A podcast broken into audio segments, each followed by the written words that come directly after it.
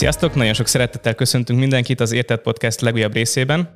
Ma is hozunk nektek egy aktuális témát, ami nagyon sok keresztény foglalkoztat, viszont nehezen tud állást foglalni benne, ez pedig az Izrael-Gáza konfliktus. Ma ezt a témát fogjuk megvizsgálni Takács Zoltán segítségével. Zoltán, üdvözlünk a podcastben. Köszöntelek benneteket, és köszönöm a meghívást. Amint mondtam, ma ezt a konfliktust fogjuk megbeszélni, és nem nagyon jó, hogy egy keresztény nézőpontjából tudjuk megbeszélni, ráadásul egy olyan keresztény nézőpontjából, aki ért is az egész témához, de inkább kezd azzal, hogy bemutatkozol, hogy lássuk, hogy lássák meg a nézők is, hogy mégis miért téged hívtunk meg, hogyha tudnál mondani magadról pár szót. Igen, köszönöm. Takár Zoltán vagyok, történelmföldről szakot tanítok, um, kiándulás szervező is, részben idegenvezető is, és ezekben a térségben többször is járhattam, és nagyon érdekel a geopolitika, és keresztény szemmel még aktuálisabb, ami most történik, és köszönöm a meghívást még egyszer. Mi köszönjük, hogy elfogadtad a meghívást. Még egy annyi személyes emléket fűznék az egészhez, hogy az én talán első emlékem Zoltánnal az, hogy mikor szerzett egy ugyanilyen kirándulást, történelmi kirándulást, akkor volt egy ilyen három-négy órás busztúra, és végig mondta, mesélte az egészet. És számomra annyira érdekes volt, hogy azok a dolgok, amiket éppen láttunk, vagy meg fogunk nézni, azokat sikerült úgy perspektívába helyezni azáltal, hogy körbeérted a dolgokat, hogy meséltél a dolgokról, és tényleg nagyon érdekes dolgokat meséltél róla, és örülünk, hogy most itt vagy a podcastben, és erről a nagyobb dologról is tudsz nekünk mesélni. De kezdjük is az elejénél, honnan alakult ki ez az egész konfliktus, és hol tart ez most? De hát először is, hogy ezt a konfliktus jól megértsük, nem elég csak a híradóból nézni, és nagyon sok uh, diákom is felteszik az iskolába kérdést, meg barátaim, hogy mi ez, hogyan ez, de ha az igazán meg akarjuk érteni ennek a gyökerét, vissza kell menni a bibliai történetekhez, és vissza kell menni a történelembe, hogy megértsük ezt a konfliktust, ami zsidóság, az arabok, a zsidóság és a palasztinok között van. Ez a háború, ez nem új keletű. Ugye Izrael 1948. május 14-én jött létre, 2000 éves számüzetés után, és az arabok azt nem tudják elfogadni, hogy a zsidók 2000 évi számüzetés után visszatértek idézőjelbe Palesztinába. Egyébként ez a szó, vagy ilyen nép, hogy palesztin nép nincs a történelemben. Nincs se ilyen kultúra, se ilyen nyelv, se ilyen nép. A palesztina szó az egy, azt a rómaiak adták ennek a térségnek, mivel amikor rómaiak ugye elpusztították Jeruzsálemet 70-ben, majd 135-ben le, le, le, leverték az utolsó zsidó lázadást, annyira utálták a zsidókat, hogy a filiszteusokról nevezték el ezt a térséget, mert filisztea latin megfelelője a palesztina. Tehát a palesztinok azok épp olyan, tehát régen a középkorban palesztinok mindenki az volt, aki ezen a területen élt. Palesztin nép nincs. Ezek a palesztinok, akik a gázövezetben vannak, vagy Cisjordániában, Cisjordánia erről is majd egy kicsit, ez Izraelben lévő Judea Samária, de úgy nevezik, hogy Cisjordánia, ez nagy részt ott arabok lakta vidék, de ezek jordániaiak, és ezt majd kicsit el is kifejteném, hogy, hogy tehát igazából, hogy jól megértsük, um, Yasser Arafat, ha még emlékeznek a nézők, ugye, ő alapítja meg a palesztin felszabadítási szervezetet, a PFC-t. Igazából um, ez egy azért történt meg, hogy sakban tartsák Izraelt. A palesztinok, hogy értsék, hogy, hogy értsék a kedves nézők is, Izrael környékén 22 arab ország van. Majdnem 400 millió lakossal, és a világon 70 muzulmán ország van. Izrael területe nem több, mint három Bihar megyei terület. 20, 20 valahány ezer az elmúlt években járhattam, és múlt, múlt héten kellett volna ott legyünk egy magyar baptista református csoporttal, Izrael és Jordánia nyolc nap, és másfél héttel a támadás előtt ugye tudtuk meg ezt, hogy mi történt, és le kellett fújni. Tehát a palesztin konfliktust azt úgy kell nézni, hogy az arab és izraeli konfliktust is. Nagyon ahhoz, hogy megértsük, vissza kell menni a Bibliáig, Ábrahámig. Ugye tudjuk, hogy Ábrahám a zsidók és az arabok ősatja. Tudjuk azt, hogy Ábrahám és Sár idősek, nem volt gyermekük, és nagyon szerettek volna a gyermeket is. Volt lehetőségem járni Mamré tölgyesébe, ez ma palesztin terület, zsidók oda nem mehetnek. Jó pár éve mehettem, ugye tudjuk, hogy ott történt a találkozás a három küldöttel, amikor közlik velük, hogy gyermekük lesz. Ugye tudjuk, hogy Ábrám Sára is nevetett, és a lényeg az, hogy megígéri Isten nekik a fiút, de hát tudjuk nagyon jól, hogy Sára hitetlensége, türelmetlensége miatt nem tudták kivárni, és Ábrahámot beküldi Hágához, egy hetita szolgálólányhoz, és megszületik Izmael. Az az Izmael, akitől származnak az arabok. És egy évre rá, tehát a 13 éves Izmael, és megint eljön a küldöttek, és elmondják, hogy jövőre ilyenkor megszületik az megígért fiú, és megszületik ugye Izsák, mi tudjuk, hogy Jícáknak nevezzük, azaz azt jelenti, hogy Isten nevet. És megszületik a megígért fiú, ebből származnak a zsidók. Tehát nagyon érdekes és nagyon jó ezt tudni, hogy a zsidók és az araboknak ugyanaz az apjuk, de különböző az anyjuk, azaz féltestvérek. Családi konfliktusról van szó. És Isten ott világosan megmondja, hogy nagy népé teszem, nagy népé teszem az arabokat, Izmaelt, de az áldást Izraelnek, de az áldást Izsáknak adom és szövetséget csak vele lépek, idéztem szó szerint.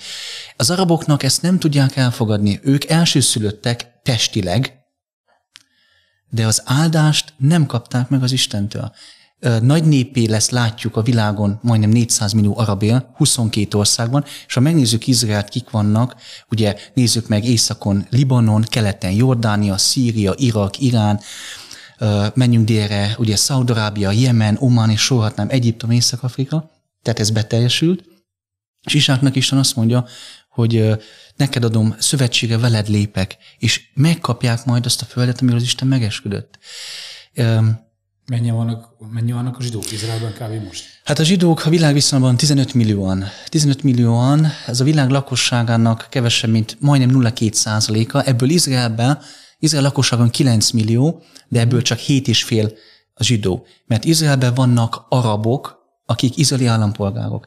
Tehát Izraelbe jelenleg még majdnem kevesebb zsidó él, és még több zsidó él a világon, de most elindult egy ilyen um, hazatérés, hazavándorlás, évente általában 20 ezer zsidó tér haza, és hogy, hogy haladunk így az utolsó időkben, akkor haza kell térjenek minél nagyobb számban, mert ez egy bibliai profécia, hogy amikor a zsidók szerint, amikor eljön az ő vált messiások, a zsidók már otthon kell legyenek, és a templom kell álljon.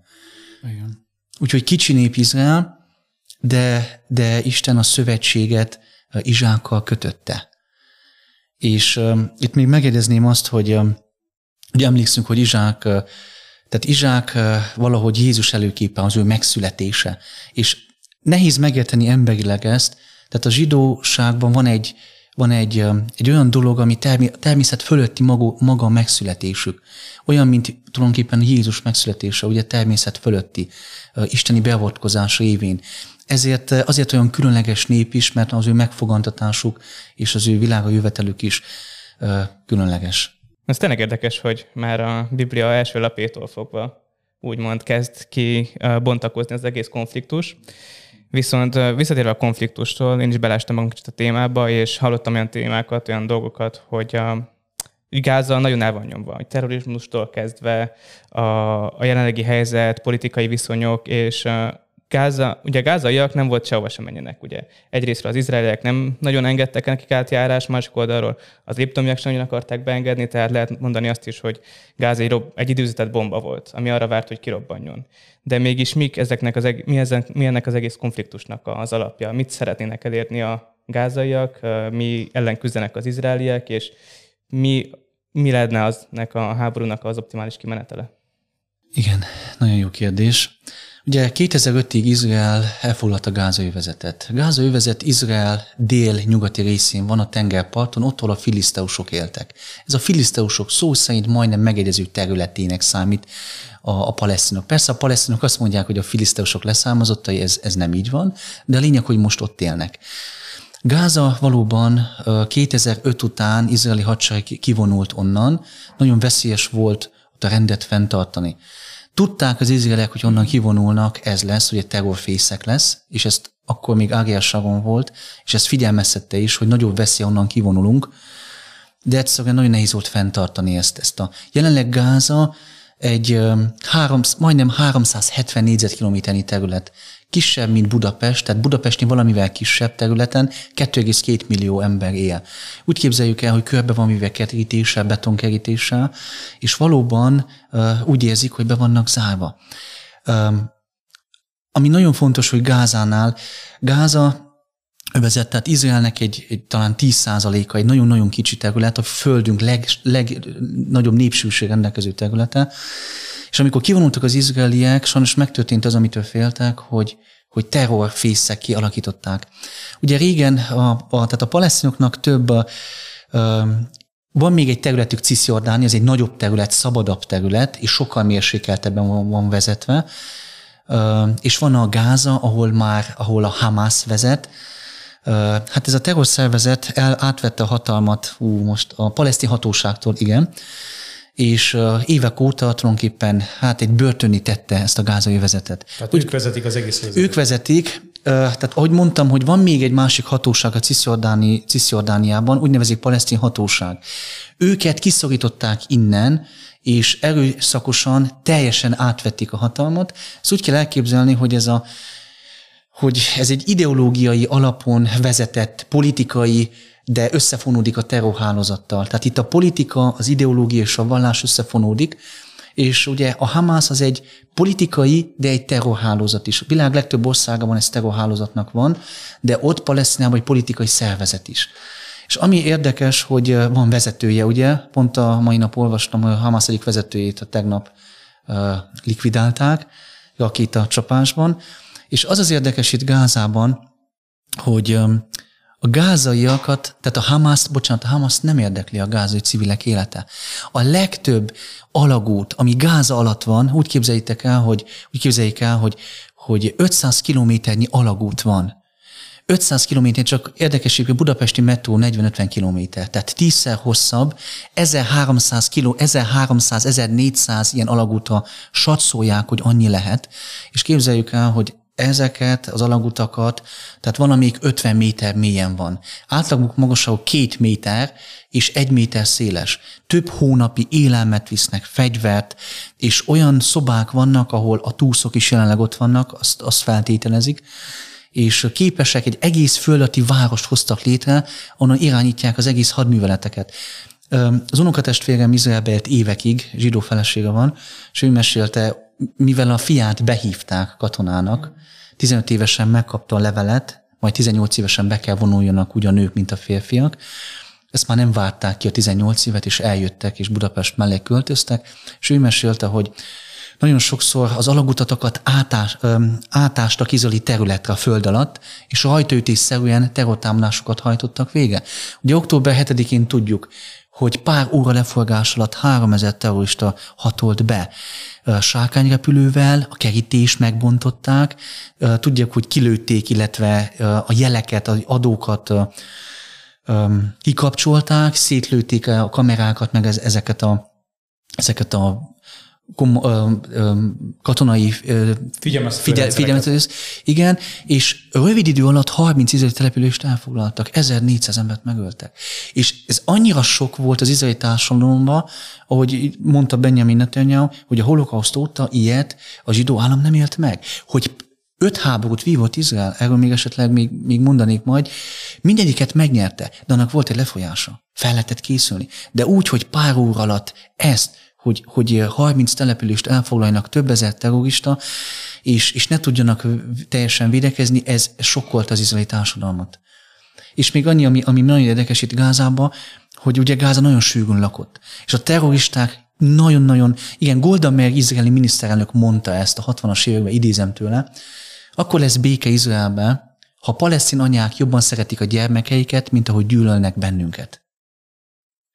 Nagyon sokszor a palesztin terroristák kórházak alá, felvételek vannak. Én is láttam videókat tegnap, elég sok ilyen izraeli oldalt is követek, és több izraeli magyar oldalnak is tagja vagyok, és feltetek videókat, képeket, hogy a kórház alatt, iskolák alatt vannak ezek, a, ezek az irányítóközpontok, fegyverraktára, kiképző és különböző alagutak, és a céljuk a, a terroristáknak, még egyszer mondom, nagyon érdekes, ez, ez nekünk így keresztény szemmel, vagy európai szemmel, vagy kulturált, civilizált emberként felfoghatatlan, hogy az a cél, hogy minél nagyobb, minél nagyobb civil áldozat legyen. Hogy ezt tudják Izrael ellen használni, hogy egy szimpátia tüntetés legyen a világban.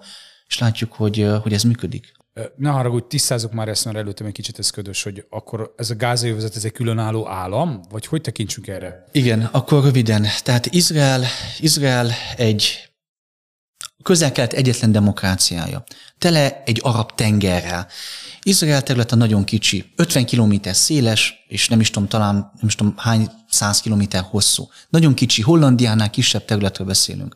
És maga Izrael is áll kétféle területből. Van az izraeli terület, amely a zsidóké, teljesen a zsidóké, uh, ahol élhetnek szabadon, még egyszer mondom, szabadon izraeli arabok, teljes, teljes uh, teljes szabadságban. Tehát mozoghatnak, vallásokat gyakorolhatják, élvezik az izraeli állampolgárok, mind, izraeli állampolgárság minden jogait. Ez fordítva majd látjátok, hogy nem igaz. És Izraelben nagyon sok olyan terület van, ahol a zsidók nem léphetnek be.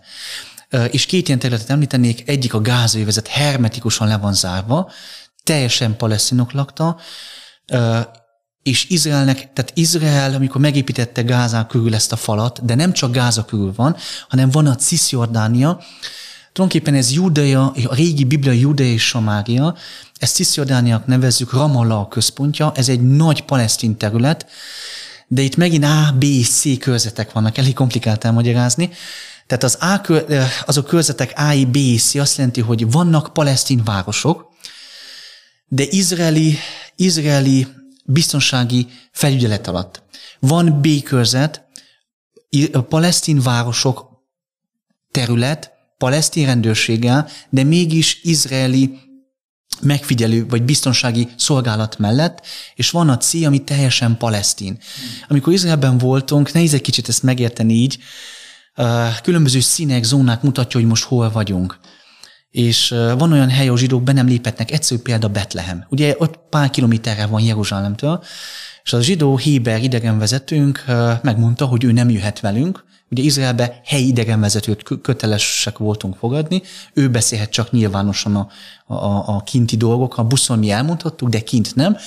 És a buszon azt mondta, én itt leszállok, mert a falon túl ö, ö, nem mehetek, mert zsidó vagyok.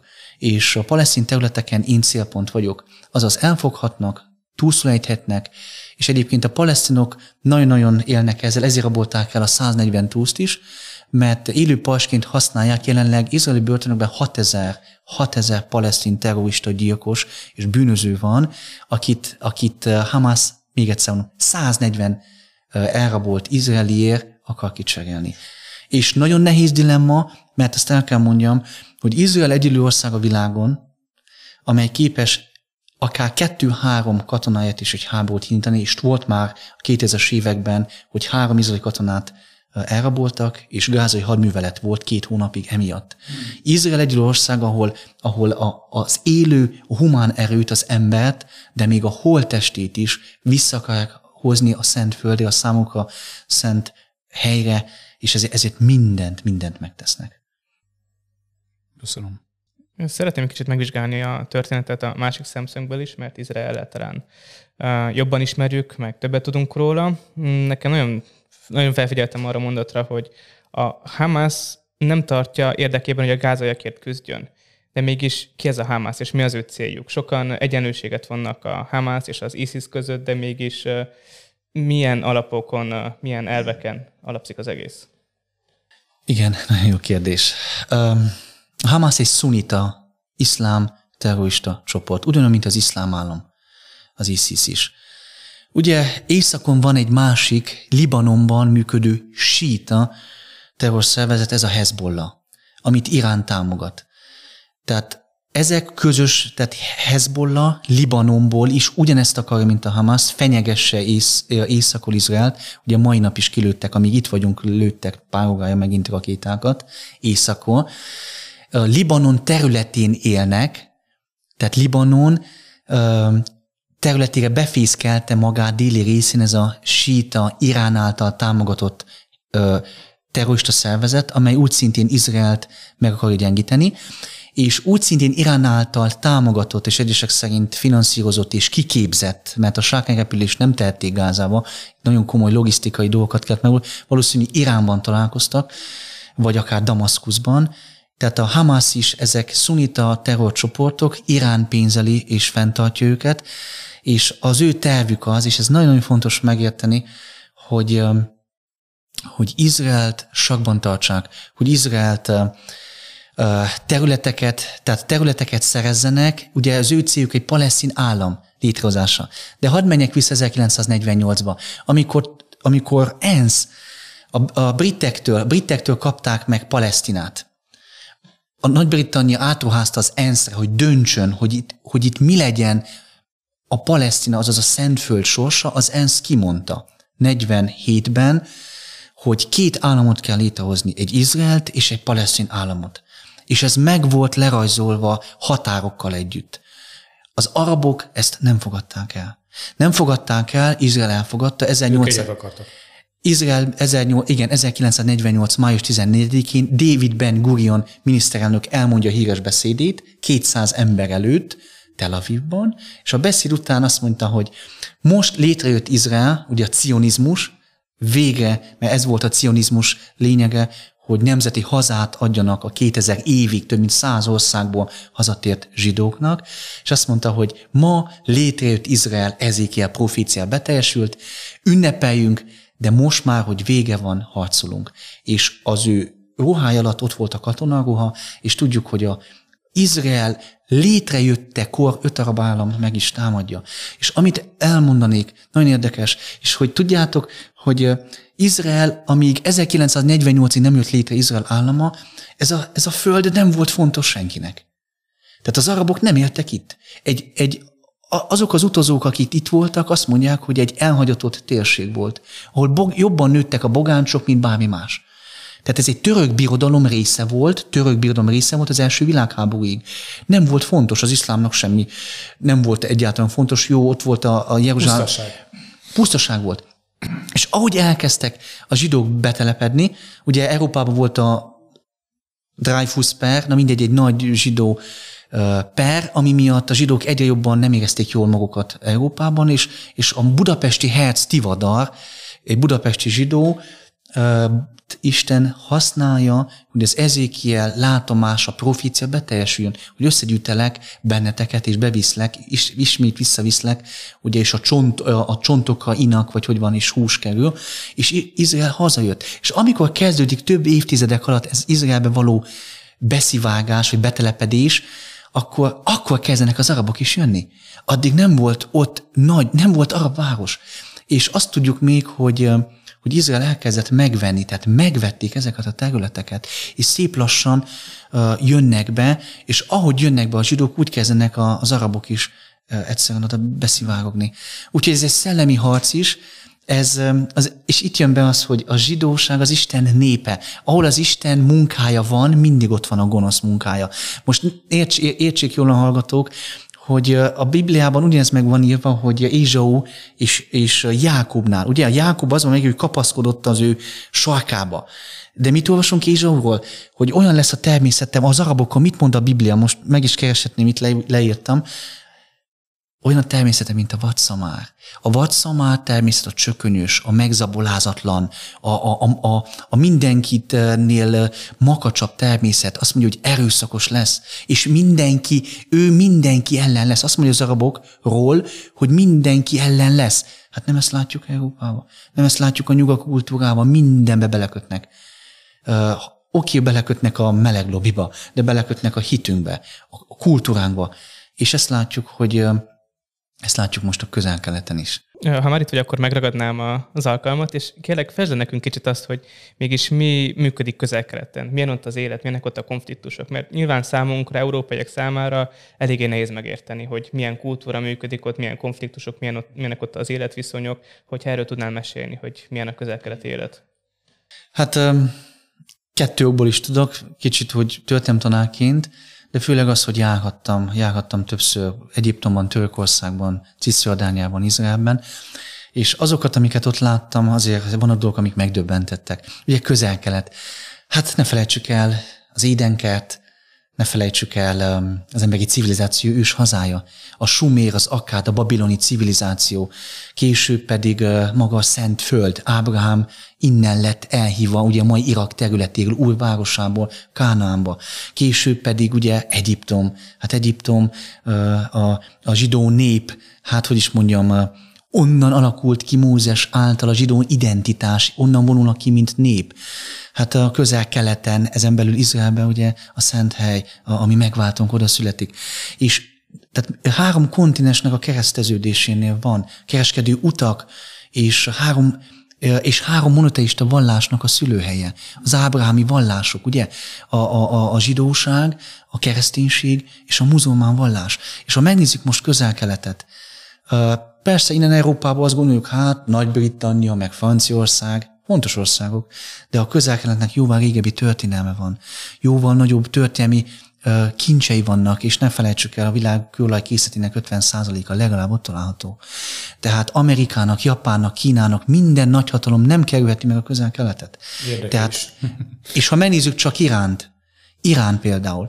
Iránt ugye egy síta ország, egy ajatolla vezeti, egy papi teokratikus társadalom, ahol szigorú szabályok vannak.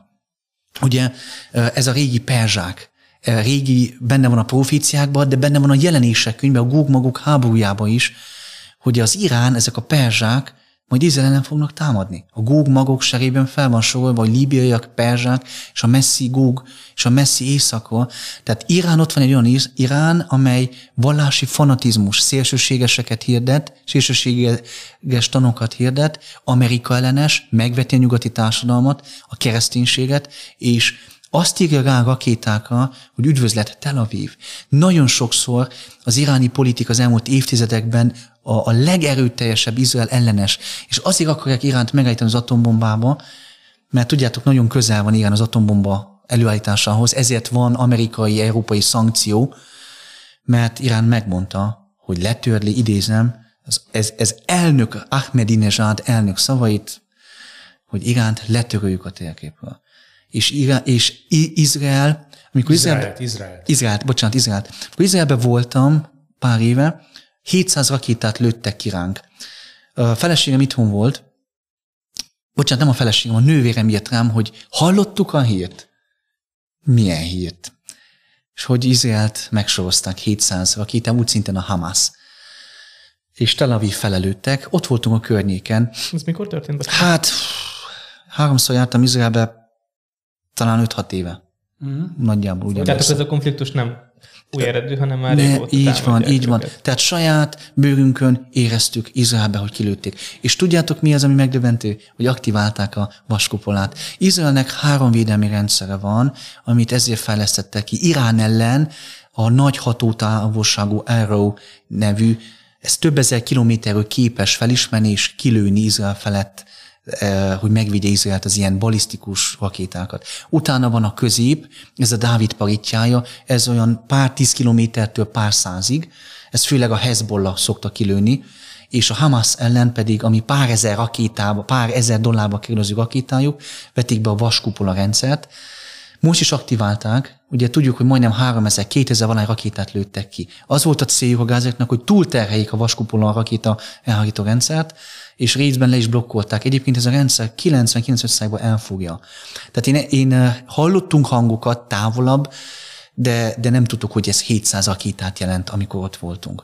Nagy fényességben levegőbe kilövik, sziréna megszólal, és Izraelben nagyon érdekes, hogy például a Gáza övezetben 20 másodperc, és mindenképp egy perc alatt kevesebb idő van, mint egy perc, hogy, el, hogy egy, egy betonbiztos bunkerbe meneküljenek. Minden házban van egy ilyen helység, és a Izrael Izraelben az utakon is vannak ilyen betonfalak, ahol egy ilyen támadás vagy megszól a sziréna fél percen belül be kell, be kell odaálljanak.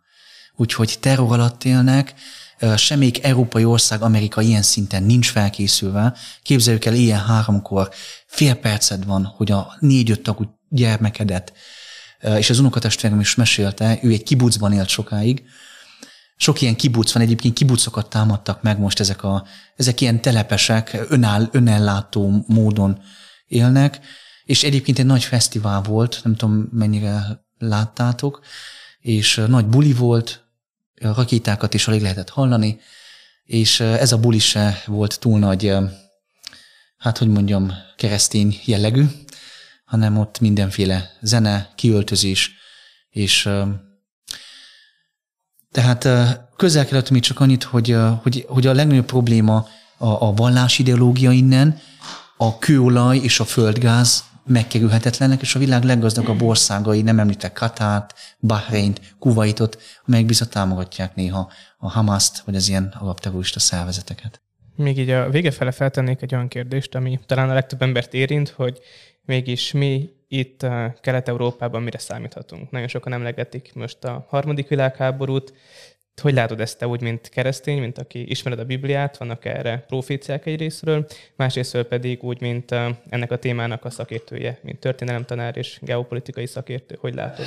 Van erre bármi esély? Hát hiszem szakértő, így hivatalosan nem vagyok, de nagyon-nagyon érdekel. És azt szoktam mondani, hogy Isten a keresztény ránk bízta, hogy éberek legyünk, lássuk a jeleket, az időket, napokat nem tudjuk, de, de lássunk jeleket. Profita időket élünk, profitikus dolgok történnek a világban. Láncolatok, háborúk híréről, ugye természeti katasztrófák, és látjuk napokban is, milyen égi jelenségek vannak. Ez mind biblikus jelenség, és összekapcsolódik. És igen, Gázáról van egy profícia. Több is van, most Joelnél, Sofóniásnál, és fel is olvasnám a proféciát, Sofoniás 2.4-ben. Nagyon megdöbbent, és utána néztem, és egy kicsit úgy bele mélyedtem. És úgy szól, nagyon röviden, elhagyottá lett, elhagyottá lesz Gáza, Askelon pusztasága, és Gázában nem lesz király. Hm. Tehát a Biblia itt is, meg még Joelnél is igen, pillanat, és Tiros Szidonról is van, Tiros Tiros és Sidon az ma Libanon déli része, ahol van a Hezbollah, síta terrorszervezet, arról meg azt mondja úgy szintén, hogy azok is elpusztulnak. Tehát, illetve még egy profécia van, hogy Damaszkusz elpusztul. Tehát azt látjuk, hogy Joelnél, Sofóniásnál kimondja, hogy lesz egy idő, nem tudjuk mikor, de hogy Gáza elnéptelenik, Damaszkusz elpusztul, és Észak-Libanon, bocsánat, Dél-Libanon, ahol most úgy szintén egy Hamas típusú terrorszervezet van, elpusztul. Ha megkérdezitek, mi a személyes véleményem, én azt gondolom, hogy ez most teljesedik be.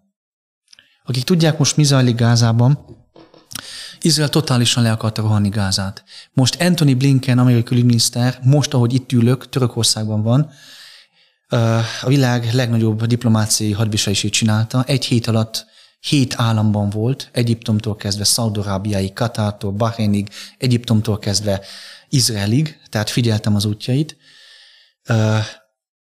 mert félnek, félnek, hogy, hogy, ez, a, hogy ez a konfliktus kiszélesedhet.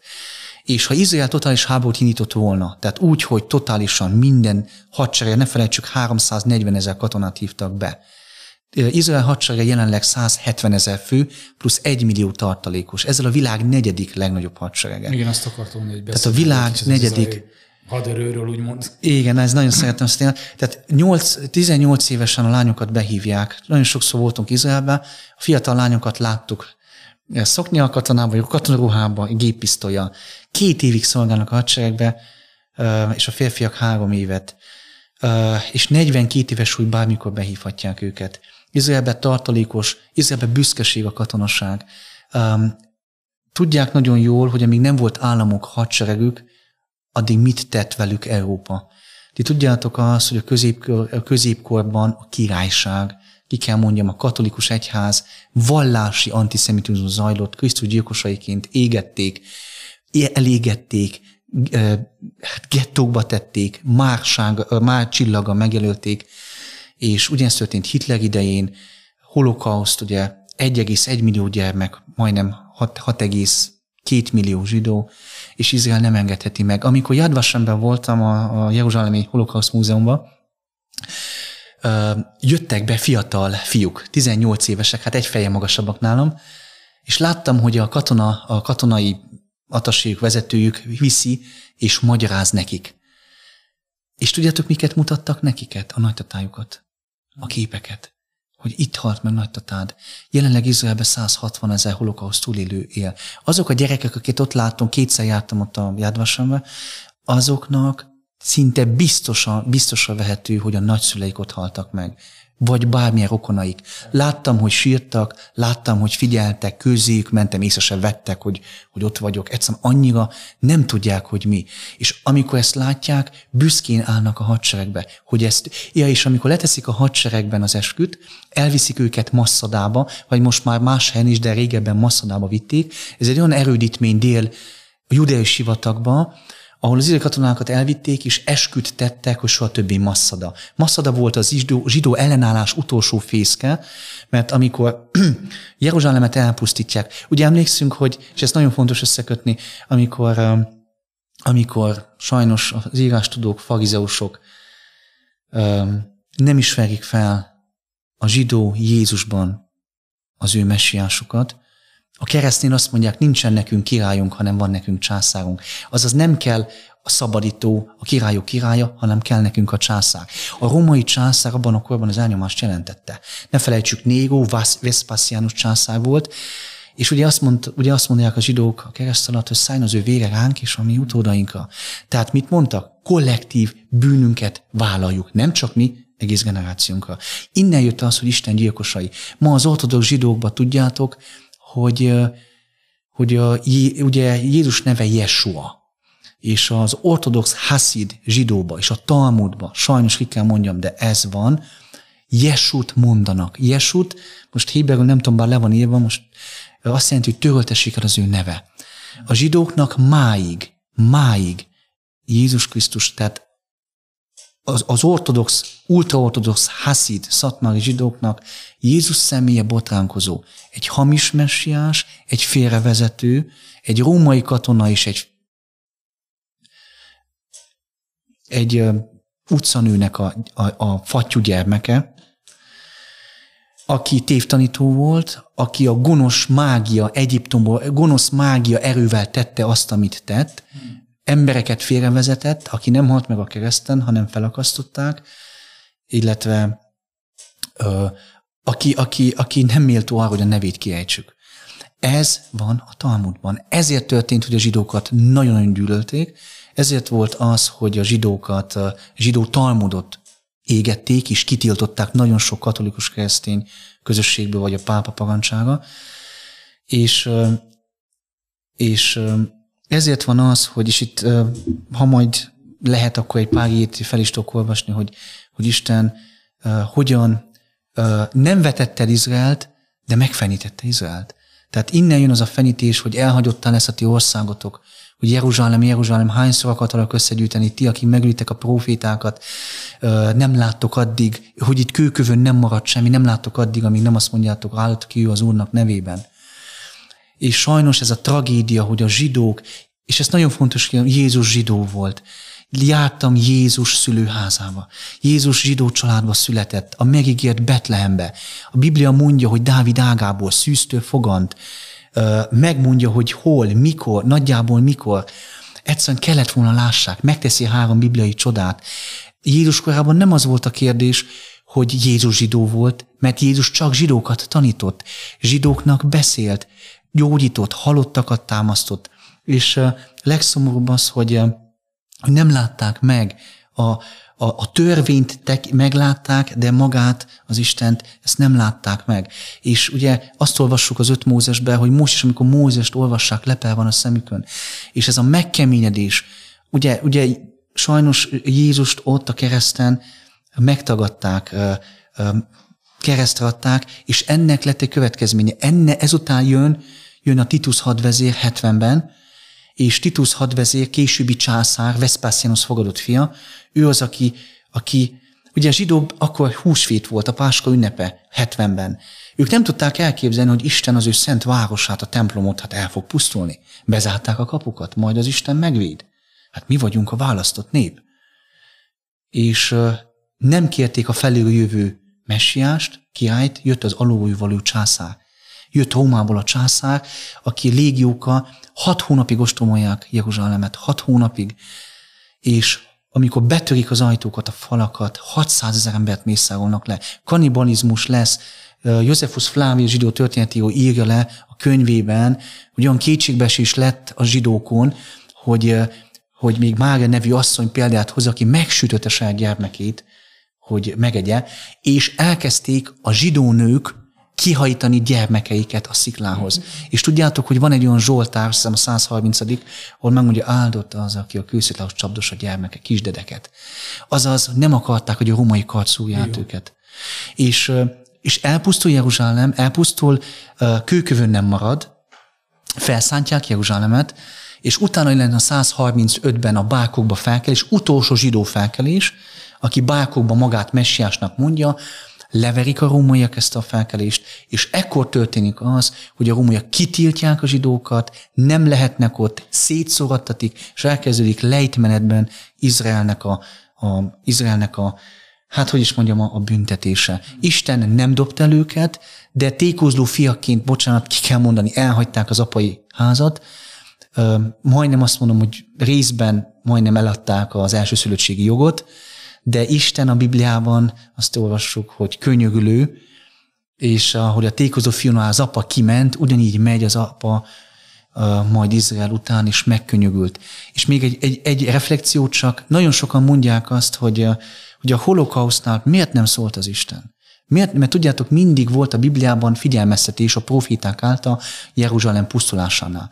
Tudjuk ezt Jeremiás síramainál, ezik, nem ez, igen, Jeremiásnál főleg, hogy térjetek meg, mert ha nem, a, elhúzoltatok. Tehát, hogy figyelmezteti.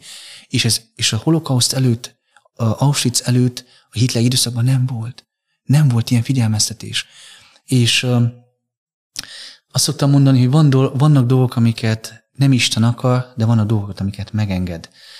És, és az, hogy a zsidók a 19. századra, ugye a zsidók egész középkornát át voltak nyomva. Vallási antiszemitizmus volt. De pont azért, mert például nem jöhettek be sokszor a városba, este ki kellett menjenek, nem kaptak földet, nem foglalkoztak mezőgazdasága, nem maradt más számukra csak a, a pénz, ugye, és a kereskedelem. Mindenük volt, azon a pénzé válták, mert nem tudták, hogy holnap hol élnek, hol kelgeti, hogy megölik. És ez a kisebbségi tudat, ez az mindig, mindig, hogy üldözve vagyok, lenézve vagyok, ezért olyan kreatívak, ezért élnek minden túl. Mert felkészültek a legrosszabbra, erre tudnék egy viccet is mondani, hogy, hogy, hogy, hogy ez a zsidó, a zsidóságnak a legnagyobb kincsük a, a leleményesség. Az, hogy mindent, mindent túléltek. És jött a francia fogadalom, ami a francia fogadalomban nagyon sok zsidó volt, megadta az egyenjogúságot nekik, megadta az egyenjogúságot. Először a történelemben a zsidó és a keresztény egyenlő lett, és ha a zsidó egyenlő keresztény, akkor az nála egy óriási ugrást jelent, és jött ugye a 19. század, egész Európában megadták nekik a, a, az egyenjogúságot, tehát egész Európában. Ez azt jelentette, hogy iskolát kereskedhettek, saját gyüleke, zsinagógáik lehettek, és beolvasztak. Nagyon sokan asszimálódtak. Nagyon sokan elvesztették a, zsi, a zsidóságokat. Tudjátok, van egy ilyen mondás, hogy megkérdezi a rabbi, megkérdezik a rabbitól, te, hát rabbi, hát hogy maradtatok meg ennyi üldöztetés után? Hát égettek, öltek, kardéra hánytak. Hát mi a titkotok?